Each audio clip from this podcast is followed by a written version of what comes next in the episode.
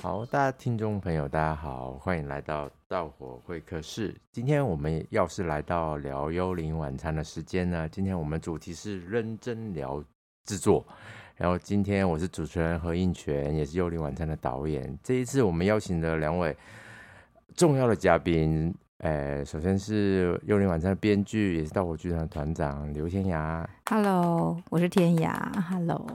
今天这一次我们邀请到幽灵晚餐的演员小包包央。Hello， 大家好，我是演员包央。好，首先，小包，你可以讲一下，你是演幽灵晚餐里面哪个角色呢？我的角色呢叫做林文杰。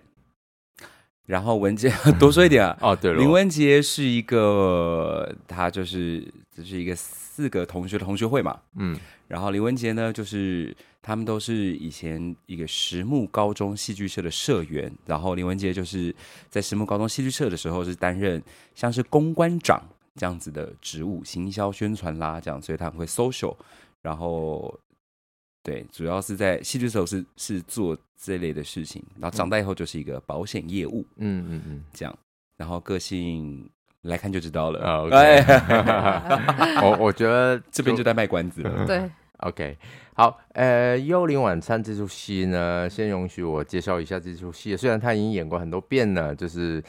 这次既然由我来介绍，我就介绍一下《幽灵晚餐》好了。当然，哇，其实还没听过导演亲自介绍这次。对啊，我拿一个节目单，没有啦，就是《幽灵晚餐》本身，它就是刚刚小包有讲到，它是四个同学，他们10年之后就来到一个老餐厅，切尔西餐厅，就是同学会嘛。然后他们聚会的时候，就是聊聊以前。过去到底大家都发生了什么事，然后也聊到中学时期他们曾经演了一出很重要的戏《米蒂亚》，有一个重要的社员就是关于他的一些往事，然后他们聊到他老师啊同学之间的事情，发现有一些他们已经遗忘了，或是有一些隐瞒的事情在里面，然后里面这个同学会本来是好好的正常的，但慢慢会导向了一个不可收拾的局面。对，大概故事简介就是这样。是幽灵晚餐呢，观看数目目前已经高达2500次左右了，在桃园、台北、嘉义、台南都演出过。关于创作起源呢，我觉得就是大家可以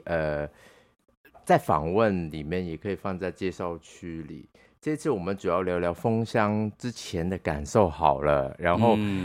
我自己觉得封箱对我来说就是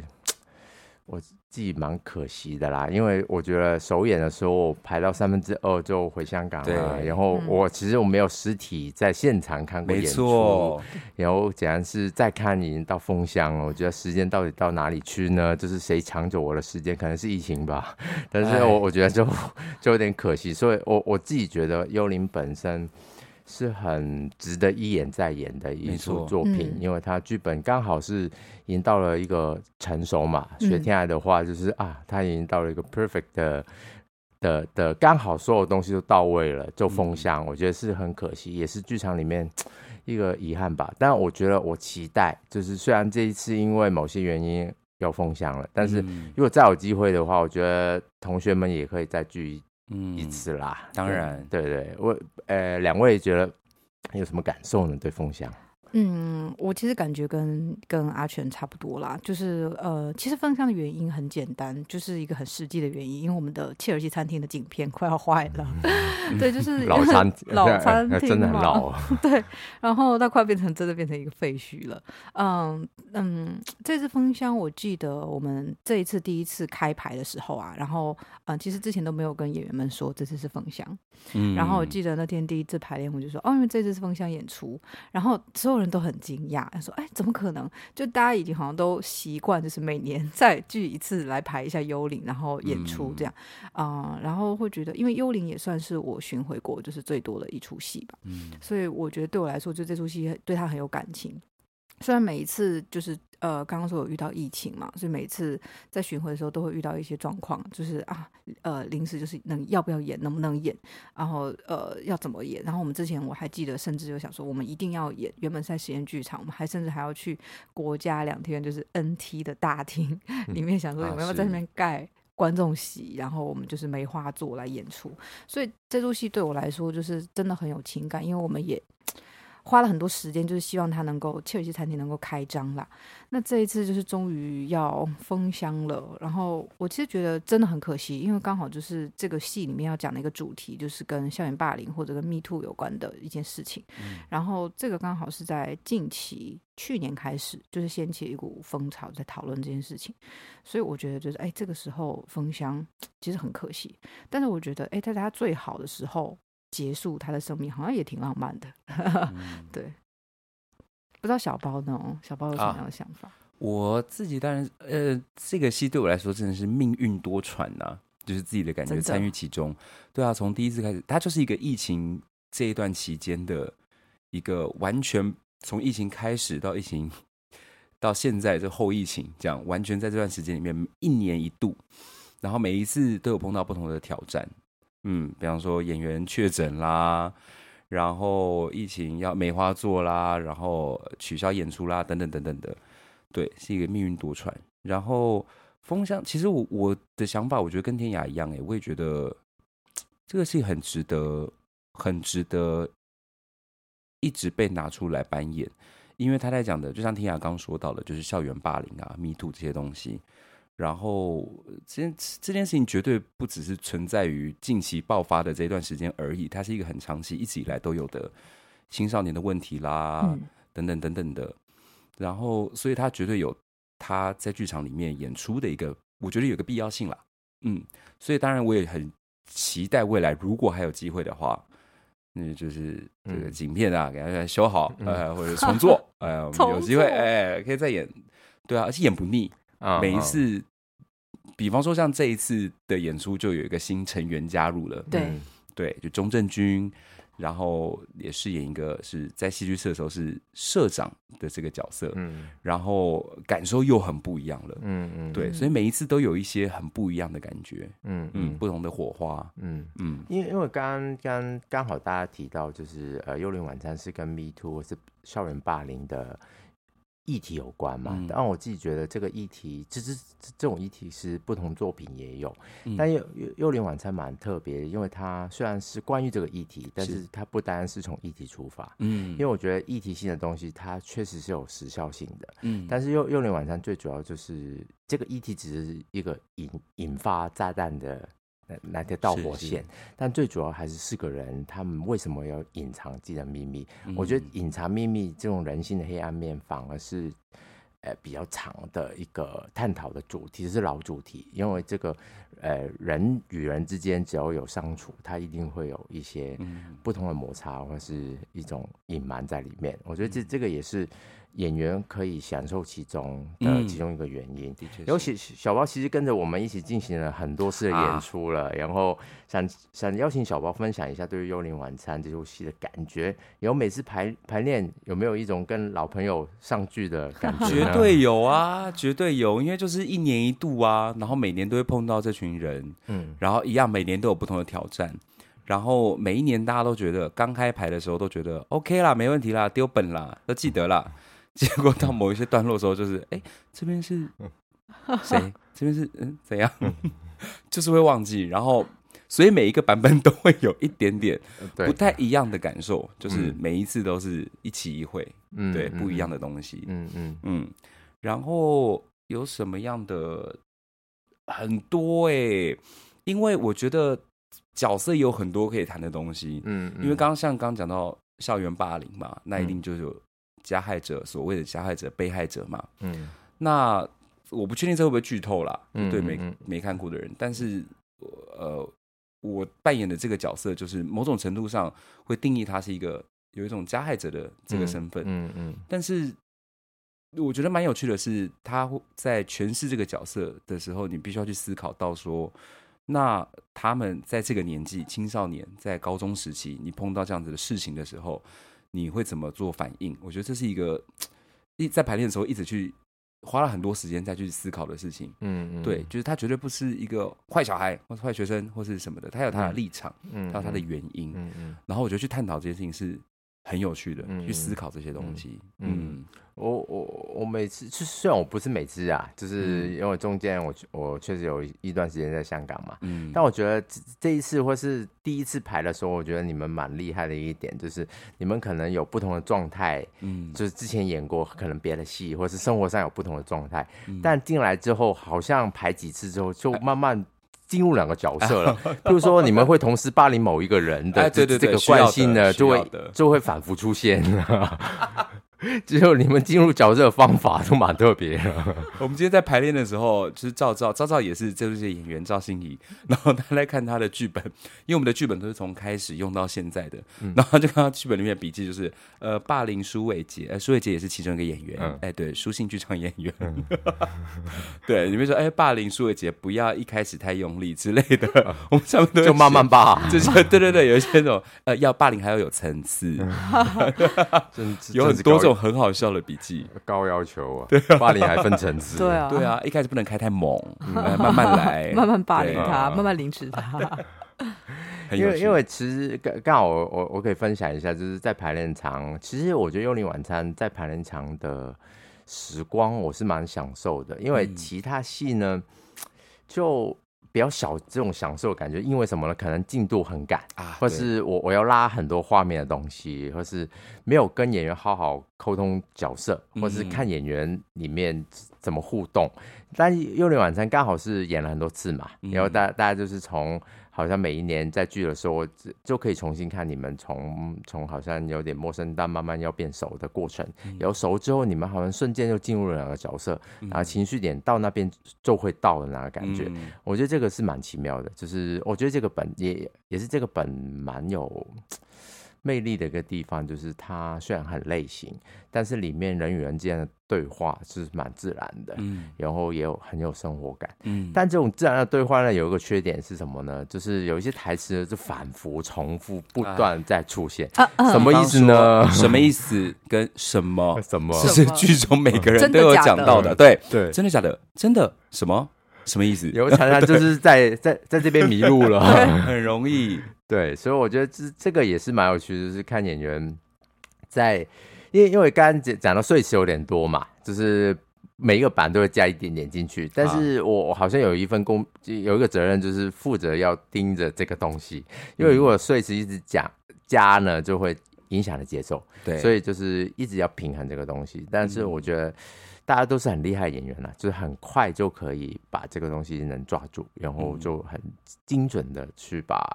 里面的节奏演出来的感觉。其实我可以分享一个我觉得很有趣的是，之前我有看那个辅大的戏剧社，他们也是做了《幽灵晚餐》，然后我有被邀请去看那个《幽灵晚餐》的这个演出，嗯，然后我觉得哇，感触很不一样，就第一次看到，因为那时候我们已经演了三次了还是4次，然后看到不一样，就是比较接近他们故事里面的角色的年纪的这群人在台上，虽然有种青涩感，可是我觉得看到好多不一样的可能性，我觉得好有趣哦。OK， 但是反而他们会演高中哪个段落会就比较擅长，对，还可以让你学习一点什么，对对对，哦，原来是这样啊。因为离高中有点远了，老师太远了，对啊，高中生现在都生得出来了，干嘛 ？OK， 我想邀请一下天来分享一下，就是《幽灵晚餐》即将要再次重演呢，你对于这个有什么感受呢？是每一次重演的时候，你到底在想什么？哇，我觉得就是对我来说，《幽灵晚餐》是一个在我自己的创作生涯嘛，算是也没有生涯，就是30多岁而已。但是我觉得这个创作过程中，我觉得对我来说是非常具有意义的一个作品。就是因为我之前也有分享过，就是其实我之所以会写这个悬疑3部曲的这个规划，其实是刚好是遇到我自己创作的一个瓶颈期。就是我那个时候就是大概2018年吧，就是那个时候大东就是剧团的创团团长大东，然后我先生他那个时候刚好也癌症，然后我就一边就是要照顾先生，然后一边就是要管剧团的很多事情，然后我记得那个时候就是因为我过往写作品啊，基本上都是好像都没有什么灵感枯竭的时候，所以我就是想到什么故事我就直接开始写了。但我那个时候我想说，哇，我好像不知道要写什么。我觉得那是一种很大的恐惧感，就是作为一个编剧来说，一个很大的恐惧感，因为编剧就是说故事的人，但是你竟然不知道要说什么故事，我就会觉得啊，这是我唯一会做的事情，然后现在竟然连这个事情都不会做了。所以那个时候我刚好也是串流平台刚兴起的时候嘛，然后我跟大东就很喜欢看 Netflix， 所以我们那个时候就是常常会看 Netflix， 吃完饭之后，然后后来发现说，哎，其实我们两个人都非常喜欢看悬疑或者恐怖类型的东西，然后我那个时候就在想说，哎，既然是这样的话，一定有一大批人跟我们是一样的，那如果这个东西可以在电影或影视里面成立的话，那有没有机会在剧场里面试试看？所以单纯就是因为这个想法，所以这是我第一次就想说，哎，我要写一个类型的剧本的故事，我是先从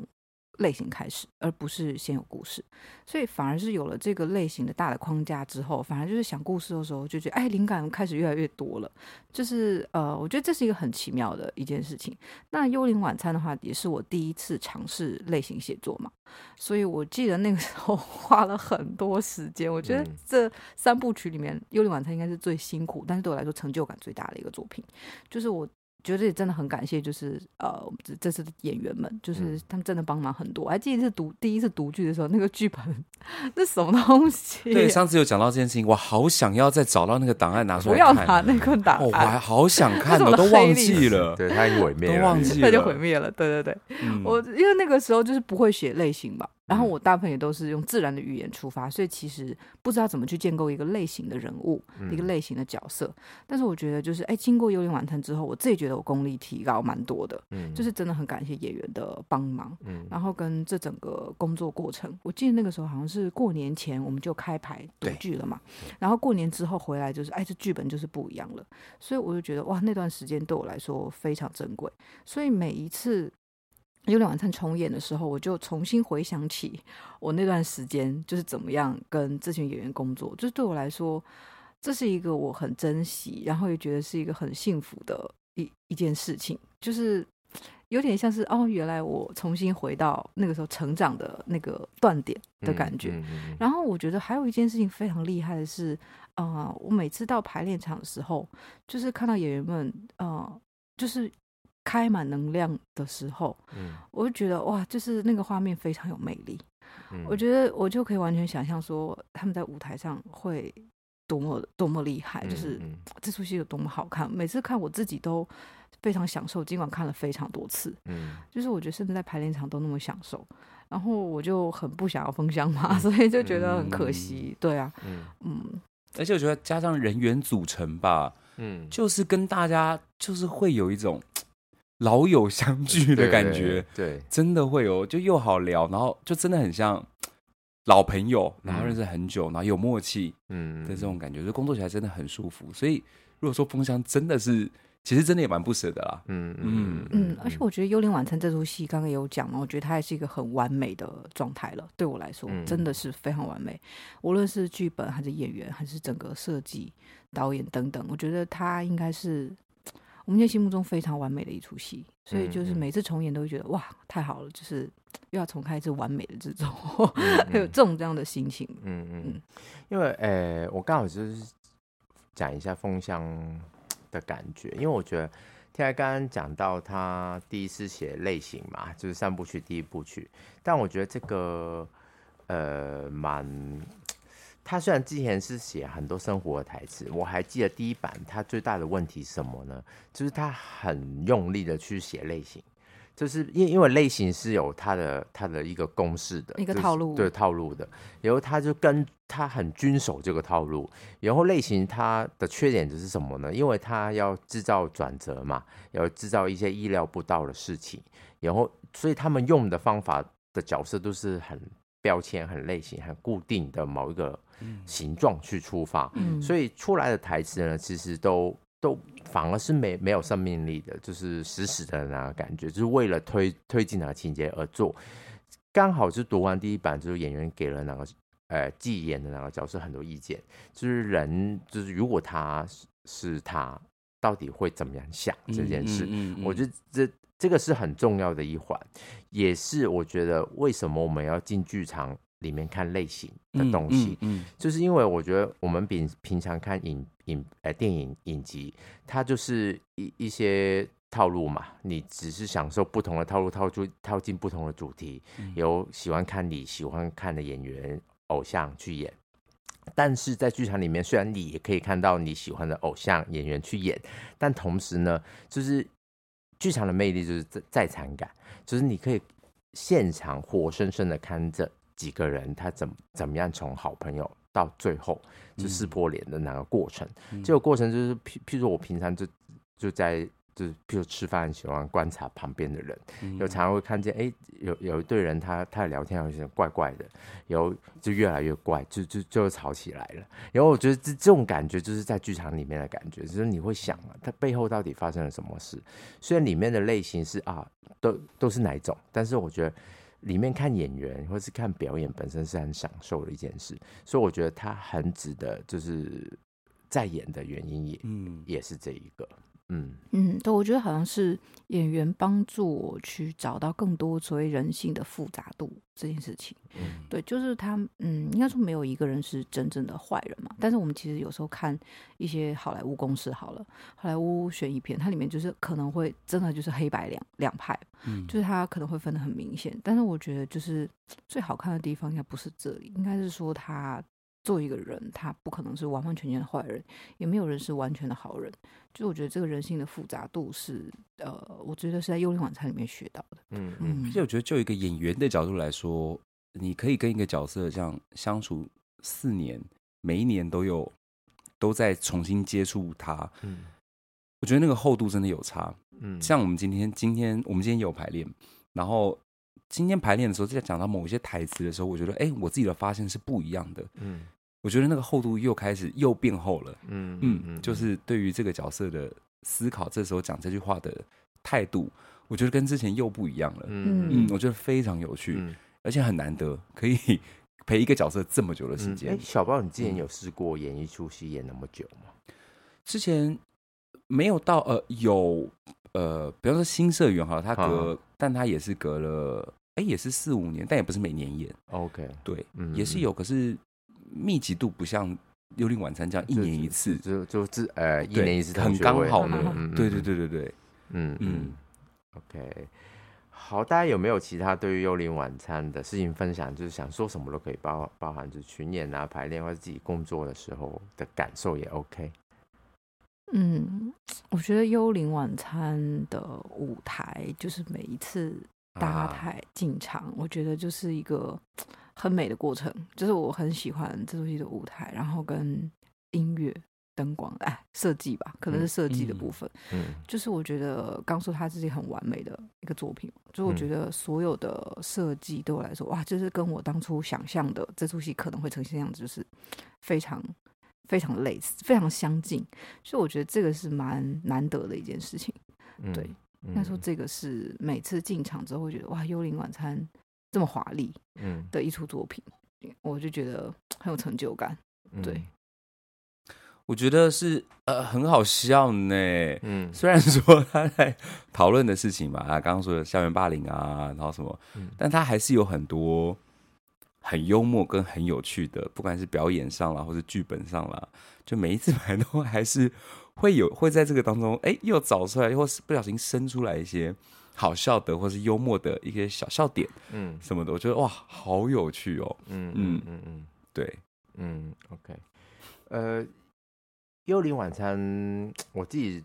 对于我导演，就是虽然我导演经验不算很多啦，就是对比很多其他人来说，但《幽灵晚餐》确实在一个蛮关键时期，就是我能导到这部戏，就是我觉得蛮幸运的。最主要是之前其实我也有参与家庭三部曲的一些，就是当大众的助理啊的过程，但我觉得《幽灵晚餐》算是我第一部就是在盗火里面的导演作品，所以我蛮珍惜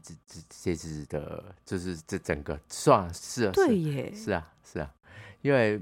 米奇还是就是我跟大众合导的嘛，所以有我们2个人的东西在里面，但幽灵就完完全全整个导演的概念出发，后来就是有上家帮忙，就一起工作，就是也蛮感谢。也蛮感谢上家，就是在我不在台湾的时候，就是有贡献很多在《日日晚餐》的导演工作上。然后我自己觉得啊，还有一点我想分享，就是第一次我排《幽灵晚餐》之后，我有跟天涯提过，就是啊，《幽灵晚餐》有没有办法改成影视的可能？就是、啊，好像找一些很大咖的去演一下，就是张少泉啊、谢盈萱啊这样子的概念。但我后来就是第二次、第三次，我慢慢发现不行欸，就是。就小报是林文杰，这个东西是不可以改不了的，改不了欸，因为他是深深的吃进去整个角色里面，就是我深深爱上了剧场版的幽灵晚餐，所以我就因为太爱了，所以我就后来我就不想改成影视版的感觉，难怪从来没再提过、啊、对，我就不提了，就是但我也是蛮好奇、如果里奥纳多来演林文杰会变成什么样子我也是蛮好奇的好，就是我们之前已经给过了，就是看过这出戏的观众两个来看《幽灵晚餐》的理由。这一次我们来给没有看过的观众两个理由来看《幽灵晚餐》。大家有给两个理由，没看过的人，没看过的，一就是要封箱了，你还不来看？天哪！之前就是这么4年的巡回还没看，这次要把握机会，因为我们之前台北场是因为疫情，哎，我们之前有台北场很早鸟期间就已经卖光光了，对 ，sold out。对，然后我记得那个时候就是因为疫情的关系一延再延，但就几乎没有观众退票，哎，大家都是非常期待这出戏。对，然后那个时候的实验剧场的版本也是非常的完美，我觉得，所以我想那些观众一定都没有白等了，对，然后所以我觉得，哎，如果您那个时候就是没有抢到票，我们这个时候在台北还有演出，所以一定要来看，要封箱了之后就没有幽灵晚餐了，就看不到了，所以这是一个最大的理由嘛。然后还有就是刚刚有讲，就是我觉得这个作品就是对我来说是非常完美的作品，然后非常好看，就是每一个技术啊、演员啊，然后所有的都是非常的完美，所以我觉得这么完美的戏你可以来看一下好，我想到一个，就是呢这个戏的长度，我跟你讲，刚刚好，你不会做到觉得想上厕所了，或者什么，不会，长度刚刚好，就是说故事的这个起承转合，整个浓度浓烈程度这样子，刚刚好到的时间点，停，你就觉得啊爽，我觉得是非常舒适的，然后绝无冷场，真的没看，我觉得。太可惜，我是真我真的我讲真的太可惜了。对，我想到一个理由，就是说看过实验剧场的人，就看过的观众一定会有很多理由加进来，没有看过的观众就是你会可以第一次体验一下，就其实就是在水源剧场演这个《幽灵晚餐》，因为《幽灵晚餐》在不同场地演，会有不同不同感觉，对，没错没错。因为观众的距离啊，就是没错没错。实验剧场比较近，就好像坐在哪个餐厅里面，是。但水源剧场就远一点点，它大一点点，又会怎样呢？我觉得是不管来看过的或是没看过的，你就体验一次。在水源剧场的版本的《幽灵晚餐》，我觉得是绝对不会后悔的。对，之前在台南也是距离比较远的，对，我们台南是大舞台，对，广义厅也是大舞台，对，真的。好了，讲了那么多，就是我觉得最主要就是要大家进来看一下《幽灵晚餐》。《幽灵晚餐》在12月7号到10号，盗火剧团悬疑3部曲首部曲。请大家务别来到水源剧场切尔西餐厅的最后一天来看我们的幽灵晚餐，购票可以去这个 OpenText， 是，对，把票卖光。好，今天他那个评论是怎样？炸了！好，就今天就很高兴邀请到两位来到盗火会客室，时间也到这边，然后感谢听众听到这边来，谢谢大家，大家一定要买票啦，一定要来看幽灵晚餐，真的，我跟你讲，不买个2-3，我跟你讲，即便你买了1场，我跟你讲都不够，已经有人说他买了3场，有人买了6场，都买了，是真的，所以真的。1场不够，我看你先买，不然会后悔。对，而且刚刚有讲嘛，这次我们有郑钧这个新的演员加入，我们的火花是很不一样的，完全不一样。对啊，所以就是如果你之前看过实验剧场版本，那说啊，那我们来看一下，就是新的社长会激起什么样的火花，这也真的是一个很推荐的看戏的理由。没错、郑钧也是非常非常优秀的演员、男的帅女的美，真的对、真的耶、好了、我觉得就观众听到这边应该是觉得很想去买票了。没错，好啊、好，就是谢谢大家了，再见，拜拜。